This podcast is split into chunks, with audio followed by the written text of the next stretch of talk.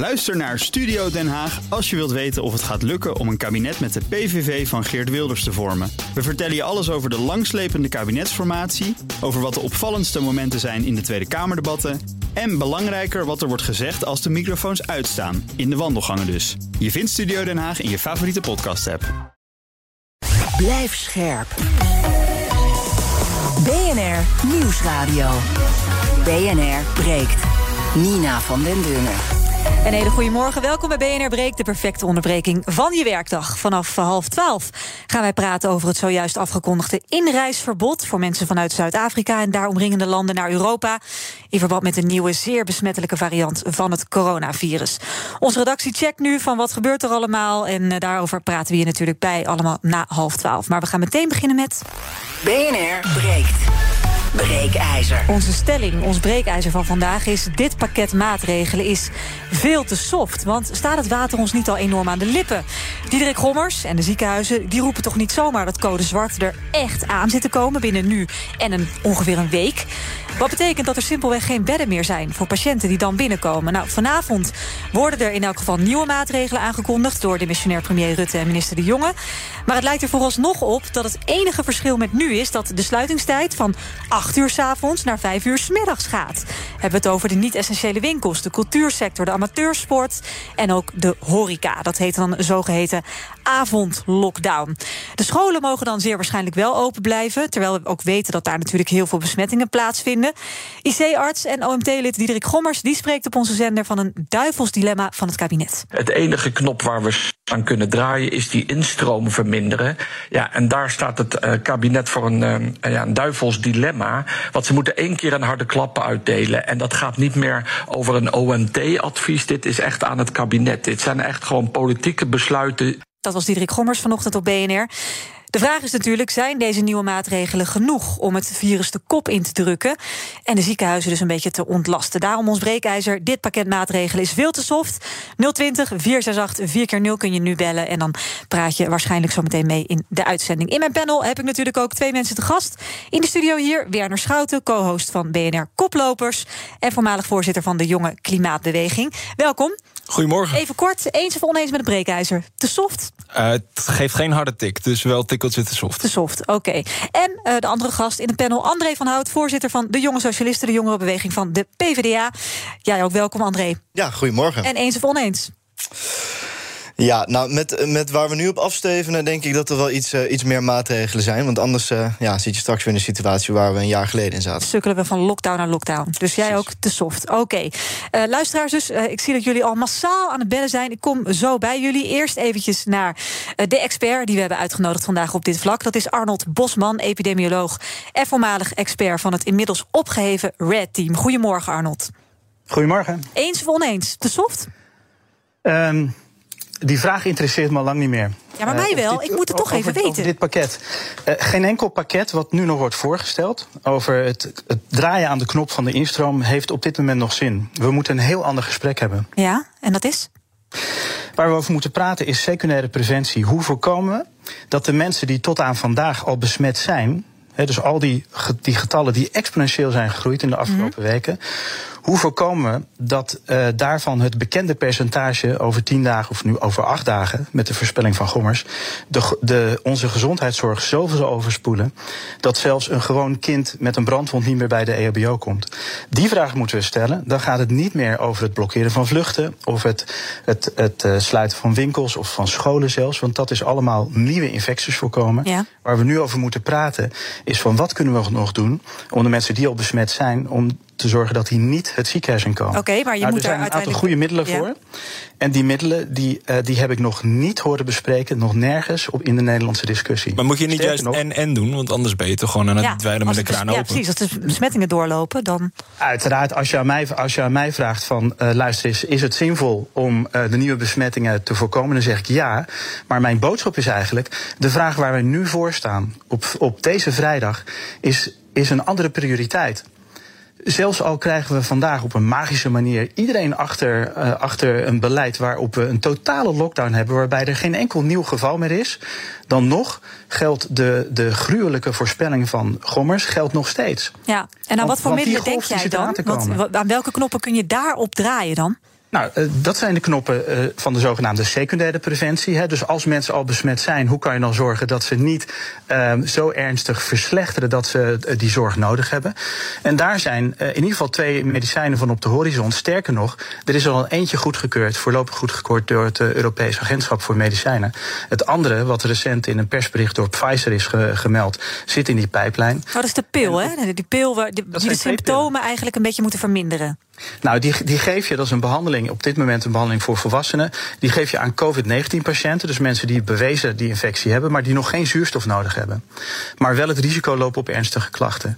En als je kijkt naar uh, de, uh, de gegevens die de fabrikant nu geeft, die tonen aan dat je daarmee de kans dat iemand uh, gehospitaliseerd moet worden, dus naar het ziekenhuis moet gaan, -hmm. Met de helft reduceert. Nou, stel je voor, hè, die golf die er nu aankomt waar Gommers het over heeft, van die mensen die al besmet zijn, hè, dus die hele discussie over scholen nu sluiten, dat, dat is een probleem van januari, maar ik heb het nu over het probleem van volgende week. Mm -hmm.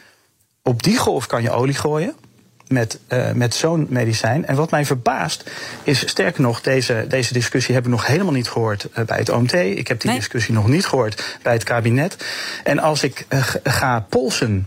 Uh, bij de farmaceuten om te vragen van... goh, uh, heeft Nederland hier al grote bestellingen geplaatst? Dan, wat, wat ik dan hoor met mijn beperkte netwerk... is dat vrijwel alle andere Europese landen de bestellijsten hebben volgepland. Mm -hmm. en, dat, en dat het in Nederland ongelooflijk stil is wat dat betreft. Hoe kan dat, Arnold? Ja, dat is een grote vraag. De, die vraag zou ik vanavond best wel gesteld willen hebben door een van de journalisten bij de persconferentie. Nou, we zullen doorgeven aan Sofie van Leeuwen en Thomas van Groningen hier. Werner, denk jij ook dat dit, dat dit iets is waar je echt op zou kunnen gaan sturen? Nou, ik, ik vind meer wat, wat, wat Arnold zegt over het feit dat Nederland dus nog niet die bestelling heeft gedaan, vind ik wel weer typerend voor die Nederlandse aanpak, denk hmm. ik. En ik vind het dan veel interessanter inderdaad dat we niet alleen kijken naar wat wordt er vanavond afgekondigd, maar veel meer van hoe gaan we nou structureel gewoon consistent coronabeleid gaan voeren. Want we, hebben, we zijn te snel losgelaten. We zijn te laat. Allereerst zijn we te laat in een lockdown gaan, al terug in 2020. Toen zijn we weer te snel ook weer versoepeld in, in, in, in na deze zomer. En, en zo zie je eigenlijk dat we de hele tijd een beetje hobbelen. Een beetje zijn. Ja, inderdaad. Uh, we struikelen een beetje de toekomst in. Ja. Um, dus ik vind het veel interessanter om te zien van hoe kunnen we nou. Ja, het, het, was niet onverwacht dat we nu de gedragsmaatregelen hebben losgelaten, die basismaatregelen. Omdat gewoon ook heel weinig aandacht was voor die gedragsunit. Ja. Dus ik vind het veel interessanter van hoe kunnen we nou gewoon structureel fatsoenlijk beleid voeren voor de komende maanden. En dit is er dan een van die Arnold noemt. Heel erg zitten op die secundaire preventie. Dat, dat is er sowieso een onderdeel van. Maar ik denk dat je ook veel meer in die besluitvorming moet kijken. Want wat er in het OMT wordt besproken, zijpelt echt onvoldoende goed door naar wat, er, wat het kabinet besluit. Arnold? Ja, klopt. Uh, helemaal mee eens. Dat de, die integrale aanpak, en met name wat ik weer nou ook, ook hoor zeggen, is van uh, het is hoog tijd. Het is al eigenlijk te laat om de horizon, de planningshorizon, uh, verder te, veel verder te leggen dan drie weken tot de volgende persconferentie, wat we tot nu toe steeds hebben gedaan. Hmm. Wat we nodig hebben is een perspectief op de middellange en de lange termijn. En ik weet dat een aantal GGD's bijvoorbeeld daar al mee bezig zijn. En dat is moeilijk, want op het moment dat je in de crisis bent en je loopt je het vuur uit de sloffen, heb je nauwelijks tijd om na te denken van de, voor, over de problemen van morgen. Ja. Laat staan over de problemen van zes maanden. Ja. Maar dat is nou typisch waar we in de crisisbestrijdingstrainingen enorm veel aandacht aan besteden. Ja, en dit is eigenlijk een van de dingen die in de drie jaar voor deze pandemie, hè, bij de, uh, de pandemie-oefeningen die ik steeds heb gedaan in de verschillende veiligheidsregio's, wat steeds de boodschap is geweest. Zelfs bij zo'n oefening lukt het niet als je de druk heel erg op de ketel zet en een heel realistisch scenario probeert te doen en de mensen echt heel erg onder druk zet. Mm -hmm. Dan zie je dat de, de neiging is om een kokerdenken te gaan doen. Dat is heel, heel normaal, dat is eigenlijk heel menselijk. En dan ga je alleen kijken naar de problemen die op dit moment over je, op je bord komen. Terwijl je eigenlijk het mechanisme moet inbouwen in je hele systeem. Om te zeggen, nou, maak nou één of twee mensen vrij... die eventjes zich kunnen opsluiten in een kamertje... en over de langere termijn gaan nadenken. André, hoe luister jij doet, naar het uh, pleidooi van Arnold? Ja, ik ben het er helemaal mee eens. Ik, uh, ik, ik, hoe lang kom ik nou bij, bij, bij een panelid bij BNR Breekt? Uh, heel vaak hebben we het over coronabeleid gehad... en heel vaak uh, verkondig ik hier hetzelfde verhaal... namelijk dat, um, ja, dat, dat, dat er gewoon niet op de lange termijn wordt gekeken. En natuurlijk snap ik inderdaad wat Arnold zegt. Goh, weet je, je, bent, je hebt zoveel druk op de ketel... je kunt natuurlijk niet zelf vooruit plannen... maar waarom is er dan in godsnaam niet voor gezorgd... dat er wel mensen zijn die die ruimte hebben? Ik bedoel, ik blame het Hugo niet dat hij niet alles tegelijk kan. Dat snap ik hartstikke goed, maar het is wel zijn verantwoordelijkheid om te regelen dat het in ieder geval gebeurt. BNR breekt. Nina van den Dungen. 020 468 4 keer 0 als je mee wil praten over het breekijzer. Dat is dit pakket maatregelen, wat dus vanavond bekend wordt gemaakt, is veel te soft. We gaan eens even naar een aantal bellers. Adrie, goedemorgen. Ja, goedemorgen, hallo. Ja, deze maatregelen zijn inderdaad veel te soft. Uh, dat uurtje dat schiet niet op. Nee. Dan denk ik van, je moet veel meer mensen op gedrag aansturen. Heb jij klachten, blijf thuis en daar meteen op controleren... zoals ze dat in Oostenrijk ook doen. En dan op die manier de lockdown, zodat je de besmette gevallen eruit haalt. Helder, dankjewel Adrie. Maar hoe kun, je dat, hoe kun je dat controleren dan? Ja, goede vraag. Jeroen, even naar jou. Goedemorgen. Hi, hi Nina, goedemorgen. Hey, uh, ja, ik uh, vind het ook veel te soft. En ik vroeg mij af, uh, kan het leger niet wat meer samenwerken met de politie? Uh, in heel veel gevallen. En wat zou dat opleveren? Nou, dat, uh, ja, ik voel me er, daar veiliger bij. Uh, als er ook uh, militairen staan. Maar die, die dan controleren? Of waar, waar, waar wil, wat wil je dat ze doen? Ja, die inderdaad controleren. Kijk, als ik de Rotterdamse rellen zie, of, uh, ja, of ik zit in een trein, of uh, nou, enzovoort. Bijvoorbeeld als ik in Parijs ben, dan, ja, dan zie ik gewoon ja, soldaten. Met, Op elke hoek van de straat, staan. ja, precies. Ja, en dan, dan voel ik me veel veiliger dan ja, dat ik een ik zal maar zeggen, een politieagentie. Mm -hmm. Maar de politie moet het natuurlijk wel doen. En, maar, dus kunnen ze niet wat meer samenwerken? Nou, interessante vraag. Ik, zal, ik leg hem eens even voor aan Arnold. Arnold, ik, bedoel, ik kan me voorstellen qua polarisatie dat mensen toch wel wat angstig zijn. Zou dit iets kunnen zijn wat zou helpen? In Portugal is de legerbaas volgens mij verantwoordelijk voor het hele vaccinatiebeleid. En dat heeft ontzettend goed gewerkt.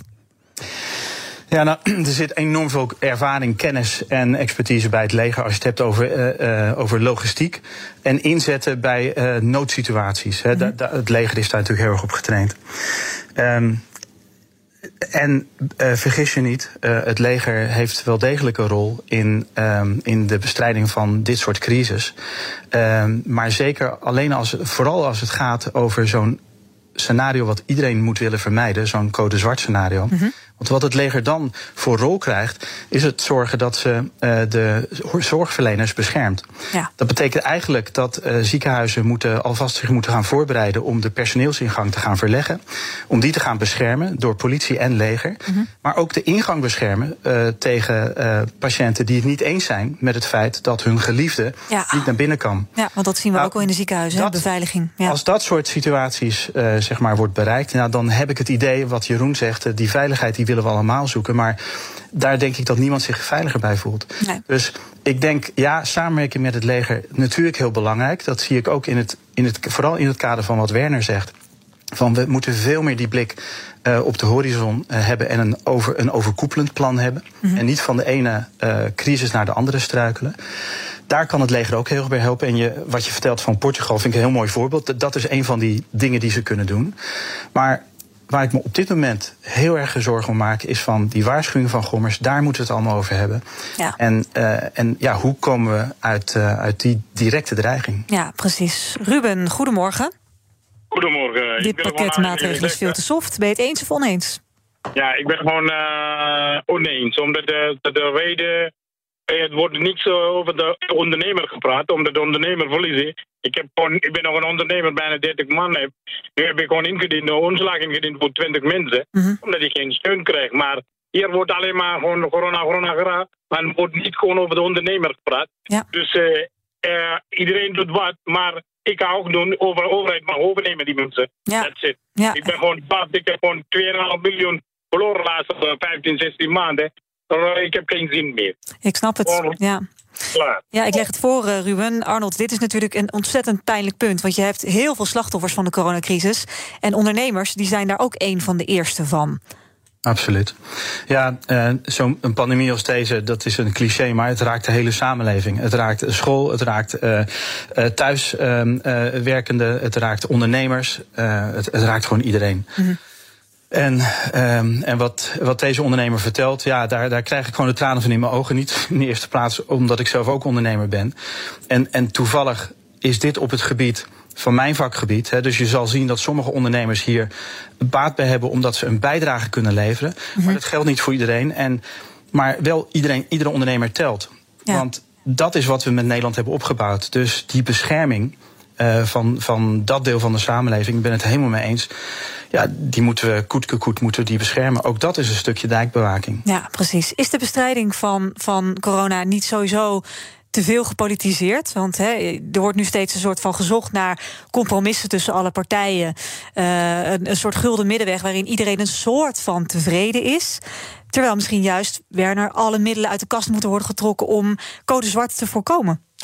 Ja, kijk, dat is eh, weer inderdaad de korte termijn om die code zwart te voorkomen. Ik denk dat je op de, op de lange termijn inderdaad is het heel logisch dat je ook gaat kijken naar je onderneming. Want als je twintig man moet, uh, moet ontslaan, dat is gewoon gigantisch. Als je gewoon twee derde van je personeelsbestand weg moet halen. En het is, ik vind het zo ja, triest voor deze persoon dan ook dat hij dan eigenlijk het, uh, ja, het slachtoffer is van uh, nou, onze, onze, onze, onze keuze voor de zorg. Ja. Nou, ons samenhangend uh, coronabeleid soms, zeg maar. En dat, dat vind ik wel, wel zonde. En ik denk dat we daar um, veel meer aandacht voor moeten hebben, wat de kosten zijn. En ik denk dat de overheid daarin te weinig lerend vermogen heeft getoond um, met hoe we daarmee om zijn gegaan. Hoe we nou eigenlijk gewoon structureel consistent beleid kunnen voeren. Ja, nog een paar bellers. we hebben nog vier minuten. Fred, goedemorgen.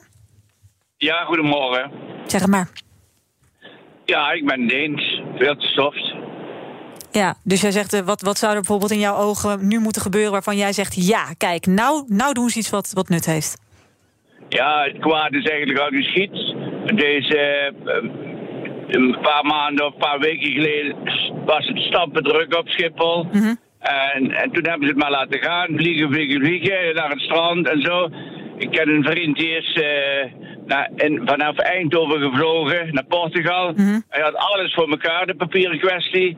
En denk je dat ze controleren in Eindhoven? Nee, helemaal niet. Loop maar, maar gewoon door. Mensen die terugkomen naar, naar Schiphol lopen ook gewoon door. Worden helemaal niet getest. Of als ze getest worden en, en positief, dan uh, gaan ze niet in quarantaine. Ja, en niemand controleert of ze echt in quarantaine gaan. Ja, dus dat is jouw punt. Ja, nee, ik snap je punt. Dankjewel, uh, Fred. Harry, goedemorgem. Dan voel je ook niet oh, die urgentie als er zo sim makkelijk mee om wordt gegaan. Ik, ik, kom wel regelmatig in Duitsland. Daar is het veel strikter. Dan krijg je uh, sms'jes op je telefoon van... hey, heb je je inreisbevestiging, heb je je formulier ingevuld en dergelijke. En dan voel je ook echt van, oh, dit is echt een serieuze maatregel. Ja, ja, precies. Harry, goedemorgen. Ja, goedemorgen. Ik uh, hoor net dat Nederland de beste economie ooit heeft. Maar waar is het geld dan gebleven? Niet naar de ziekenhuizen, niet naar het GGD-personeel. Het is niet naar de brandweer. Het is nergens. Althans, het is wel ergens. Ja, de steunpakketten zou je zeggen. Volgens mij heeft dat 80 miljard gekost. Ja, ja, ja, maar dat is niet op de juiste weg. De weg is nu een coronahospitaal uit de grond stampen. Nu opleidingen gaan beginnen voor IC-personeel. Nu IC-bedden creëren. Want over een jaar hebben we die hard nodig. En dan hebben we spijt dat we nu niet begonnen zijn met het uitbreiden van de IC-bedden. Want we hebben de laagste IC-bedden van alle Europese landen. Helder. We zijn gewoon onderontwikkeld op het IC gebied. Helder, dankjewel Harry. Arnold, dit is natuurlijk een, een, een heel pijnlijk punt ook wat Harry benoemt. Uh, als we anderhalf jaar geleden hiermee waren begonnen... Um, dan had de zorg er misschien nu wel heel anders voor gestaan. Ja, en, en, weet je, het is ook heel tegenstrijdig. Hè? Want het feit dat wij het laagste aantal IC-bedden hebben per capita op, op, Portugal na, is, dat zie ik eigenlijk ook als een teken van de hoge kwaliteit van ons zorgsysteem. Want mhm. wij kunnen heel efficiënt kunnen wij onze zorg plannen. Van de huisarts, van het consultatiebureau, van het verpleeghuis, de revalidatie. Um, en, en dat is allemaal heel fijn op elkaar afgestemd. En in vredestijd werkt dat dus prima. En is dat heel efficiënt. Maar je ziet in een crisis als deze, loop je daar keihard tegenaan. Precies. Nou geloof ik niet, uh, en bedenk, bedenk dit, want mensen die pleiten over het verdubbelen van het aantal uh, IC-bedden, die vergeten dit. En die vergeten ook weer te denken in exponentieel denken. Ja. Op het moment dat je nu IC-bedden nodig hebt en je verdubbelt ze, dan win je tien dagen. Ja, niet meer. schiet dus niet op zeg jij. Nee. Laatste beller, Irene, goedemorgen. Ja, goedemorgen. Ik spreek met Irene Deil. Uh, ik ben het, uh, uh, het dus dat de lockdown te slap is, die vanavond mogelijk wordt afgeroepen. Mhm. Daar ben ik het mee eens, want ik denk dat die twee uur weinig uitmaakt. Ik zie het een beetje als een metafoor. je gaat naar buiten toe, het is koud en je doet alles aan. Je doet nog een trui aan, maar je houdt het maar koud, je houdt het maar koud. Maar je blijft op blote voeten lopen. Ja. Zolang je op blote voeten loopt, zal je lijf nooit warm worden. Dus even naar het nu toe, hoe erg ik het ook voor de kinderen en de ouders van de kinderen vind. Maar schijnlijk, hè, de besmetting ligt daar nu het meest. Dan denk ik bij mezelf, is het dan niet handig om de kinderen de kerstvakantie naar voren te trekken? Doe twee weken deze lockdown voor de kinderen. Maar zodra het dadelijk kerst is, weet ik wel, is eventjes schuiven is niet zo leuk. Maar zeg dan, nou kinderen, dan gaan we dan aan de slag. Dan gaan jullie, nu gaan we vrij krijgen. Kortom, doe een paar warme schoenen aan. Want dan is je hele lijf warm. Dus kortom, uh, je kan je warm aankleden, maar hou je blote voeten. Dan, dan krijg je het nooit warm. warm. Helder, dankjewel Irene voor deze mooie uiteenzetting. Arnold, even naar een uh, slot. Um, jij hebt natuurlijk echt een heel interessant punt aangestipt... waarvan je denk ik terecht zegt, ik hoor dit niet terug. Hoe gaan we gewoon de symptomen van mensen die COVID hebben verminderen. In elk geval zo dat ze niet in het ziekenhuis komen. Zodat we ook op die manier een beetje kunnen leren leven met uh, corona. Mhm. Heb jij nog lijntjes naar het kabinet waarin je dit keihard gaat, gaat aanzwengelen? Of hoe, hoe, gaan we, hoe gaan we dit naar boven proberen te krijgen? Nou, die lijntjes zijn er niet. Want uh, toen ik nog bij het team zat, toen hebben we natuurlijk gevraagd om een, uh, om een, uh, een soort structureel lijntje waarbij we regelmatig konden overleggen. Mm. en dat zag men niet zitten. Men zei van nee, blijf maar gewoon publiceren via de social media en de media, want dat werkt goed genoeg. Ja. Dus ja, dat is het dus enige wat ik heb. Dus bij deze bedankt voor nou, het platform. En we weten dat Hugo de Jonge en Mark Rutte trouwe luisteraars zijn van BNR Breekt. Dus uh, dank, veel, uh, veel dank voor jouw expertise, Arnold Bosman, epidemioloog en voormalig expert van het uh, inmiddels opgeheven Red Team. Zometeen zijn we terug met BNR Breekt. Bij BNR ben je altijd als eerste op de hoogte van het laatste nieuws. Luister dagelijks live via internet. Bas van Werven. En heel langzaam komt de zon op rond dit tijdstip. Je krijgt inzicht in de dag die komt op BNR, het Binnenhof in Nederland en de rest van de wereld. De Ochtendspits. Voor de beste start van je werkdag. Blijf scherp en mis niets. Blijf scherp. BNR Nieuwsradio. BNR breekt. Nina van den Dungen. Welkom terug. Laatste half uur van BNR breekt. Vijf minuten over half twaalf is het. En in mijn panel zitten vandaag Werner Schouten van BNR Koplopers. En voormalig voorzitter van de Jonge Klimaatbeweging. En André van Hout, voorzitter van de Jonge Socialisten. De jongerenbeweging van de Partij van de Arbeid. We gaan zo meteen praten over uh, allemaal dingen met betrekking tot corona. De Zuid-Afrikaanse variant die net is ontdekt. De boosterprikken. Maar eerst nemen we gauw even de week door. Het was natuurlijk ook de week weer van corona. Het weekend na de rellen ziet Ron van Wonderen van het Verwij Jonker Instituut nog een ander fenomeen, het zogenoemde gelegenheidsrelschoppers, om het zo maar uh, te noemen, die eigenlijk aanvankelijk helemaal niet uh, bij de demonstratie aanwezig waren, maar via sociale media erover horen. Ja, en ook gaf de Chinese tennister Peng Shui voor het eerst een teken van leven. In een videogesprek met Thomas Bach van het IOC laat ze weten dat ze veilig en in orde is. Maar ook China liet van zich horen. China released its own version of proof, showing Peng at a youth tournament in Beijing Sunday, signing autographs for young fans and posing for pictures. Tja. Na het OMT-advies over het belang van de basismaatregelen opvolgen, riep Mark Rutte ons op om ons daar echt aan te houden. Willen we in staat zijn om pas op 3 december een besluit te nemen over het vervolg en niet eerder, dan is het heel belangrijk dat we de komende dagen een verdere kentering zien, ook in het naleven van die basismaatregelen. En echt daarom mijn oproep aan iedereen om je daaraan te houden. Ja, en op tafel lag of ligt ook het sluiten van de scholen. Waarschijnlijk blijven ze open, maar toch, volgens kinderarts en OMT-lid Karoy Illy... is dat het laatste wat we moeten doen. weten uit heel veel onderzoek, ook internationaal onderzoek... hoeveel schade kinderen eh, hebben opgelopen door langdurige schoolsluitingen. We hebben gezegd dat we alles op alles willen zetten om dat te voorkomen. En we moeten de alarmerende cijfers volgens hem ook op waarde schatten. Afgelopen vrijdag waren er in Amsterdam 60 klassen naar huis gestuurd. Dat zijn natuurlijk 60 klassen voor wie dat ontzettend vervelend is. Maar het is wel van de 2500 klassen in Amsterdam. Dus we moeten het ook een beetje in perspectief zien.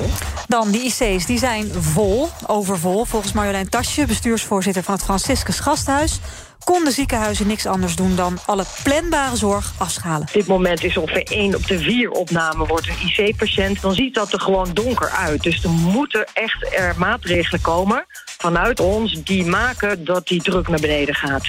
Dan de Eerste Kamer. Daar greep voorzitter Bruin in, want hij tolereert geen vergelijkingen meer tussen de Tweede Wereldoorlog en corona. En dan moeten beschuldigingen van oorlogsmisdaden of referenties daarnaar, net als aankondigingen van tribunalen, gezien worden als een belofte van een slotafrekening. En iedere stap in die richting zal ik, zolang ik hier voorzitter ben, niet tolereren. En tot slot een emotionele Grapperhaus maakte zijn excuses aan de onterecht veroordeelde in de Puttense moordzaak. Dubois en Fiets hebben misschien wel een financiële genoegdoening gekregen, maar nooit een morele. Publieke excuses zijn nooit gemaakt en dat heeft hen pijn gedaan. We hebben die mannen en hun gezin in de kou laten staan. En we hadden eerder die excuses moeten maken. En ik hecht er echt grote waarde aan om dat vandaag in uw kamer te doen. Ja, we hoorden hier niet hoe emotioneel hij daaronder werd. Maar ik weet niet of jullie dat hadden gezien, eh, Werner en André. Hij werd echt heel emotioneel.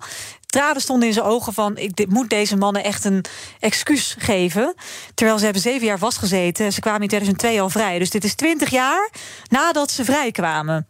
Bijzonder toch, André? Ja, ik vind het aardig bijzonder dat de excuses nu pas komen. Precies. En hij is ook al vier jaar lang minister. Nu is hij demissionair. Hij had het ook kunnen doen toen hij echt minister was. Ja, dat had hij ook kunnen doen. Maar ik weet niet wat voor dossiers of uh, actuele zaken er natuurlijk in de afgelopen tijd op tafel kwamen. Waarom, waardoor hij nu uh, een excuus had aangeboden. Maar ja, het is natuurlijk wel zijn verantwoordelijkheid als chef justitie. Dat is waar, Werner.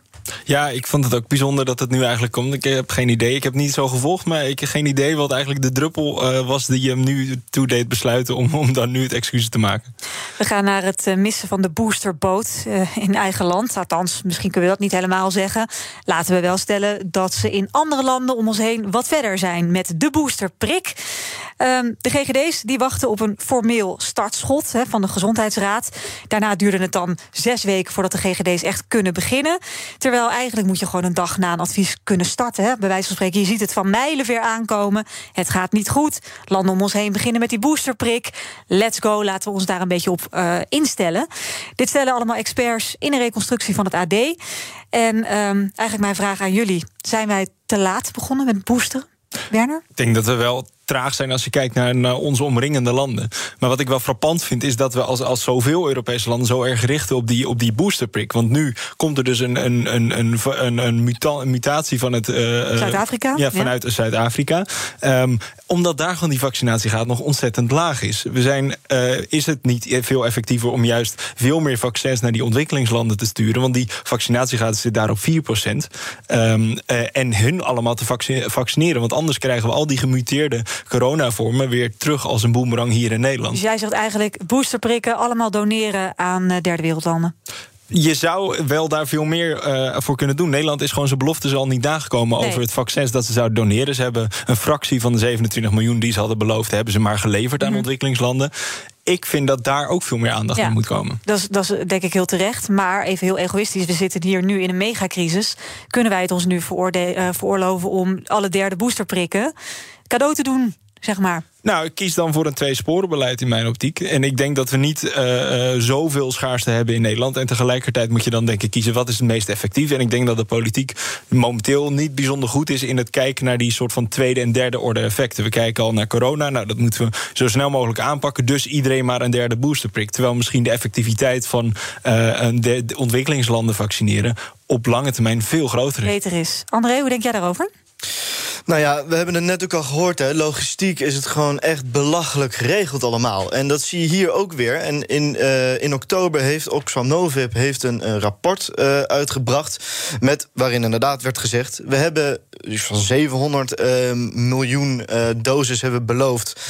Aan, aan, vanuit Nederland aan het COVAX-programma... het wereldwijde programma die aan de EU, de Afrikaanse Unie... en de Verenigde Staten vraagt... goh, doneer nou eens een aantal. We hebben echt slechts een fractie van...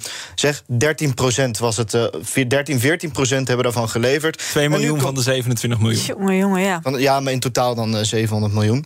Um, uh, ja, en dat komt inderdaad, zoals Werner net zegt, komt als een boemerang terug. En dus je kunt wel zeggen van, goh, even egoïstisch misschien... we zitten hier nu in een crisis, moeten we het niet voor onszelf behouden? Ja, dat kun je doen, maar dan krijg je dus over een jaar... gewoon een nog ergere crisis ja, dan en die je nu wel hebt. een variant waartegen geen vaccin goed bestand is. Nou, of ongetwijfeld zal er wel een vaccin dan weer komen. Maar dat, dat duurt dan weer even voordat we zover zijn. En daarbij, weet je, ik snap heel goed dat je die boosters heel wil houden. Maar zoals net ook al werd gesteld, je kunt nu iedereen vaccineren. Maar die zwarte golf die er nu aankomt, die komt sowieso. Ja, en we hadden zojuist een ondernemer aan de lijn. Die moest een deel van zijn uh, personeel uh, ontslaan vanwege de corona. Maar dat zijn de economische gevolgen hier in Nederland. Maar die economische gevolgen daar in ontwikkelingslanden zijn gigantisch. Daar is niet een vangnet vanuit de overheid met steun, et cetera. Totaal niet. Nee, werd, werd becijferd dat tot aan 2025 de economische gevolgen tot wel 2500 miljard euro voor die ontwikkelingslanden kunnen zijn. Ja, dat is zo groot.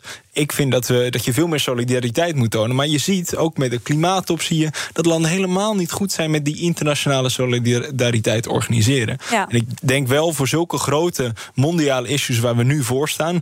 dat we daar gewoon veel beter in moeten worden. En, en mag ik dan even persoonlijk maken, bijvoorbeeld naar jullie toe? Uh, zou je niet met een grote groep, misschien wel jongeren... vrijwel he, allemaal gezonde jonge mensen...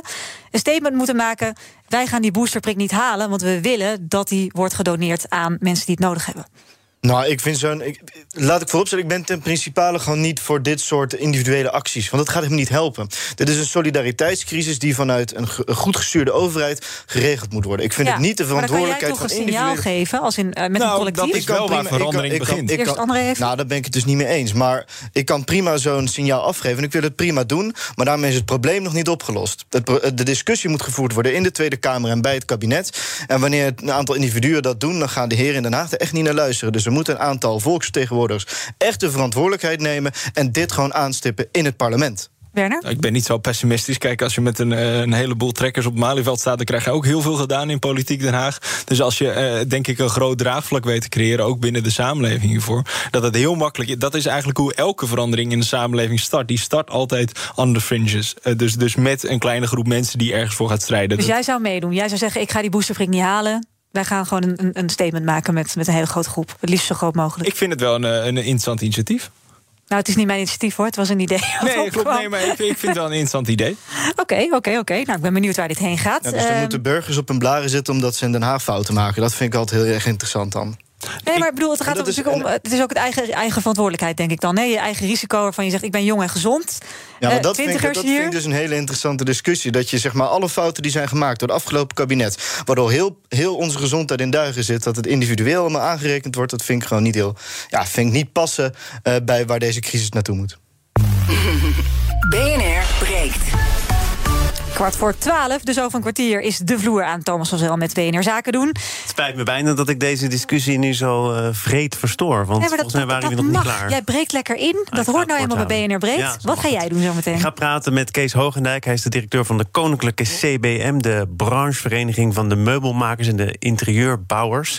Uh, en die hebben een wisselend jaar achter de rug... omdat heel veel mensen en ook kantoren er heel anders uitzien. Of mensen niet, maar de huizen waarin die mensen uh, wonen. Ja. Veel mensen hebben hun spaargeld natuurlijk ingezet... om een nieuwe bank Lekker te kopen. ja. De werkplek nog eens goed onder handen te nemen.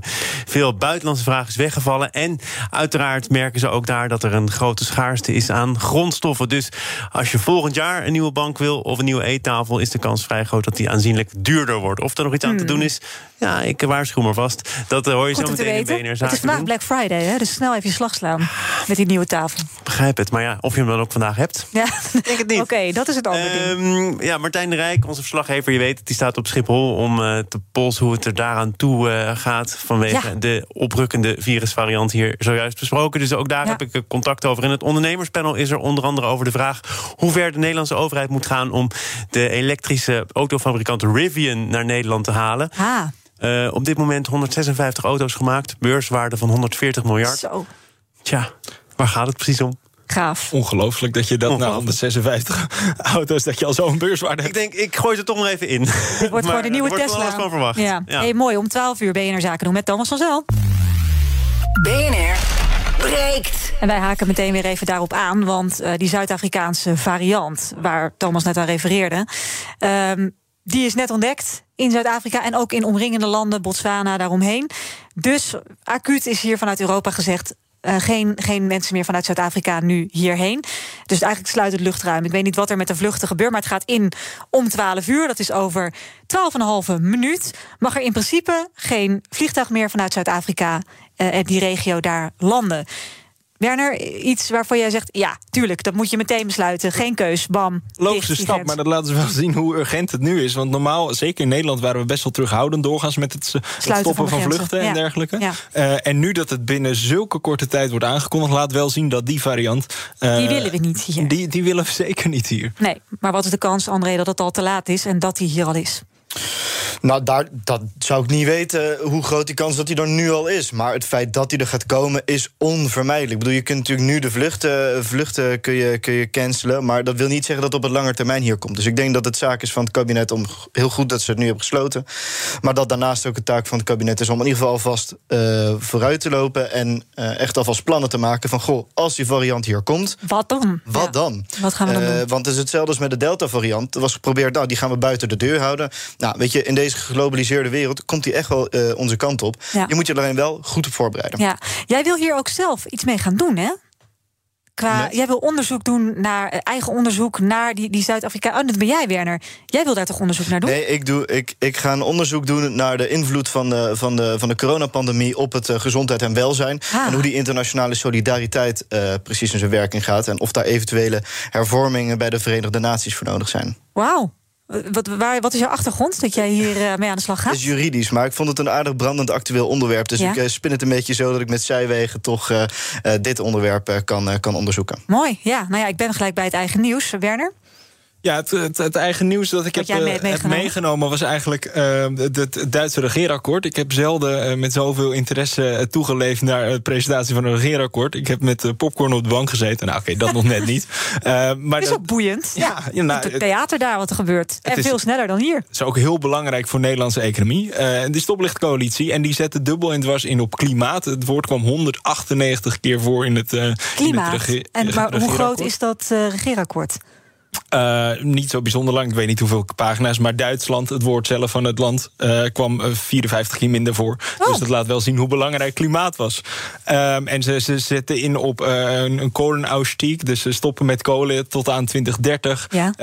biologische landbouw, 30% van het oppervlak in 2030. Dus het, het is flink ambitieus. En er komt een superministerie van Klimaat, Energie en Economie geleid door de Groenen. Dus ik, um, ik ben wel benieuwd wat dat de komende jaren gaat brengen. Ja, dat snap ik. Mijn klimaathart gaat daar wel sneller van kloppen. Ja, dat kan ik me voorstellen. En ik kan me ook voorstellen dat je dan met extra schaamte kijkt naar misschien onze eigen overheid. Waar het in, in hoeveel maanden is het nou? Zes, zeven, acht maanden dat het niet lukt om ja, tot iets fatsoenlijks te komen. Het is ongelooflijk dat zij tot een nieuwe coalitie komen... en wij doen gewoon een kopietje van de huidige coalitie. Maar dat duurt wel even twee, drie keer zo lang. Ja. Dus dat is wel bijzonder. Maar ik, ben, uh, ik hoop dat, de, dat Mark Rutte hier inspiratie uithaalt... en denkt van, joh, weet je, die 65% uitstootreductie in 2030 in Nederland, wie schaffen dat? Moeten, oh ja, oké. Okay. André, heb je er vertrouwen in? Ik heb ontzettend veel vertrouwen in. Het ziet er prachtig uit. Ik kon helaas niet de livestream bekijken... omdat ik gewoon het niet kon vinden. Ik zat om drie uur echt het hele internet af te zoeken van goh, waar kan ik nou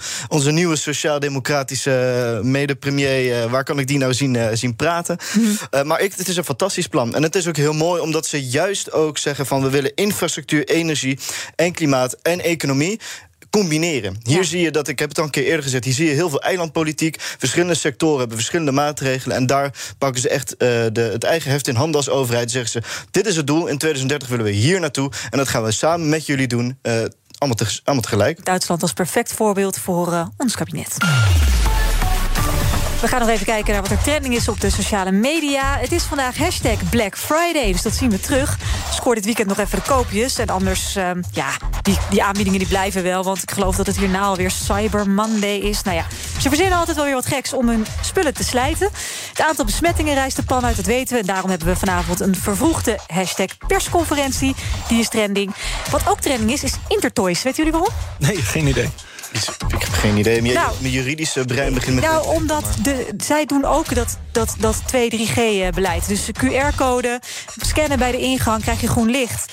Dan mag je gaan uh, winkelen. Krijg je rood, dan uh, moet je naar de webshop. Stuur je gewoon weg. Althans, dat zegt Twitter.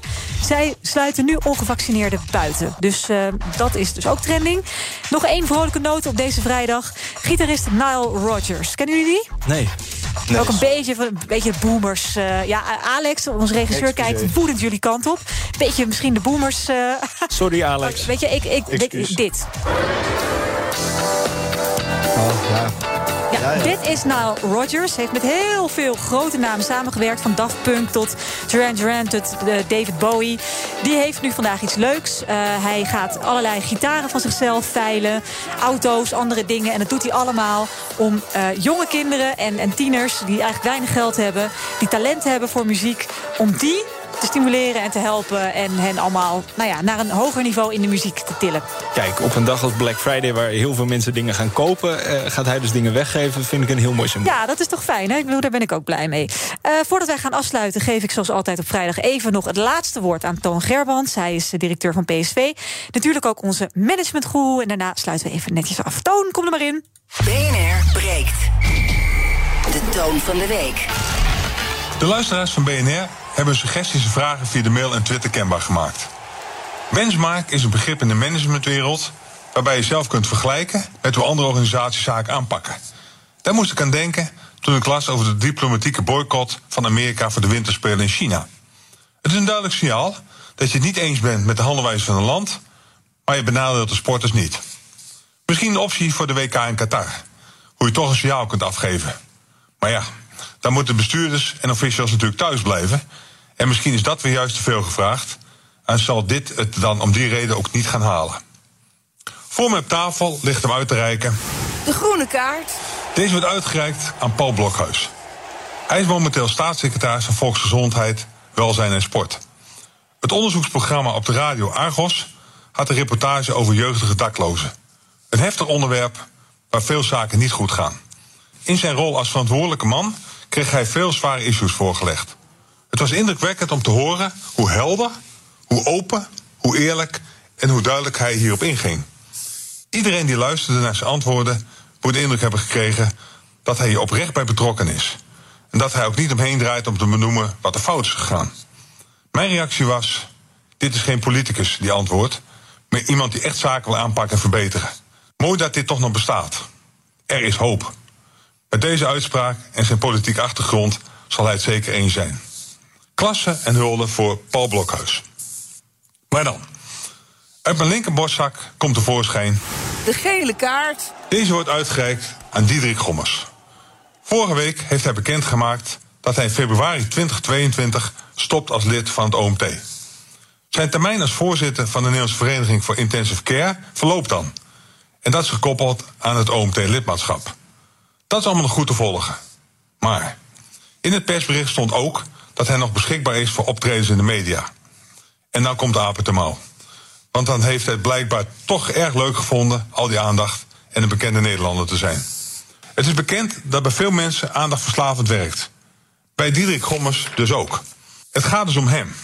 Dus je zal me opvalliger zijn en met deze ballast moeten beginnen. Je wordt wel de nieuwe voorzitter van de vereniging. Je moet wel OMT-lid zijn maar Diederik Gommers gaat overal aan tafel zitten. Kom op zeg. Het feit dat je dit al aankondigt in de pers getuigt niet van tact en bescheidenheid. Een burgemeester, waarbij zijn of haar termijn verloopt, gaat ook niet meer in de media duidelijk geven over de stad waar het mandaat verlopen is. Diederik Gommers heeft dit dus nog niet begrepen. Kortom, een punt voor verbetering. Op naar de volgende week van Toon. De suggesties van luisteraars zijn van harte welkom. Wees scherp en alert en stuur je nominaties naar toonvandeweek.bnr.nl of laat u horen op Twitter. Tot volgende week. Een heel goed weekend allemaal. Was getekend, Toon Gerbrands. Heel kort, André. Uh, is Schommers inderdaad een beetje mediageil? Vind jij dat ook?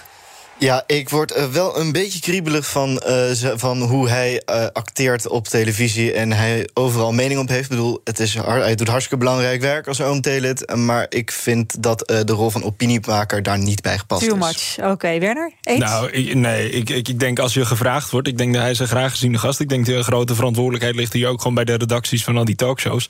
Als je hem vraagt, dan zal hij zo een mening geven. Net als Caroline van der Plas werd ook altijd kritiek van gegeven. Zo, oh, ze zit overal. Maar ze wordt ook overal gevraagd. En ja, dan kan je haar niet blamen dat ze dan ja zegt. Hetzelfde geldt voor Diederik Gommers. Nou ja, er zit wel een verschil toch tussen, tussen Caroline van der Plas... die zich met één zetel moet profileren bij het publiek... en Diederik Gommers uh, die er zit om een crisis aan te pakken... en vooral wetenschappelijk advies moet geven. Wij gaan hier achter de schermen over doordebatteren. Fijn dat we niet eensgezind deze uitzending uitgaan. Past helemaal bij BNR Breekt. Veel dank aan jullie. André van Hout, voorzitter van de Jonge Socialisten.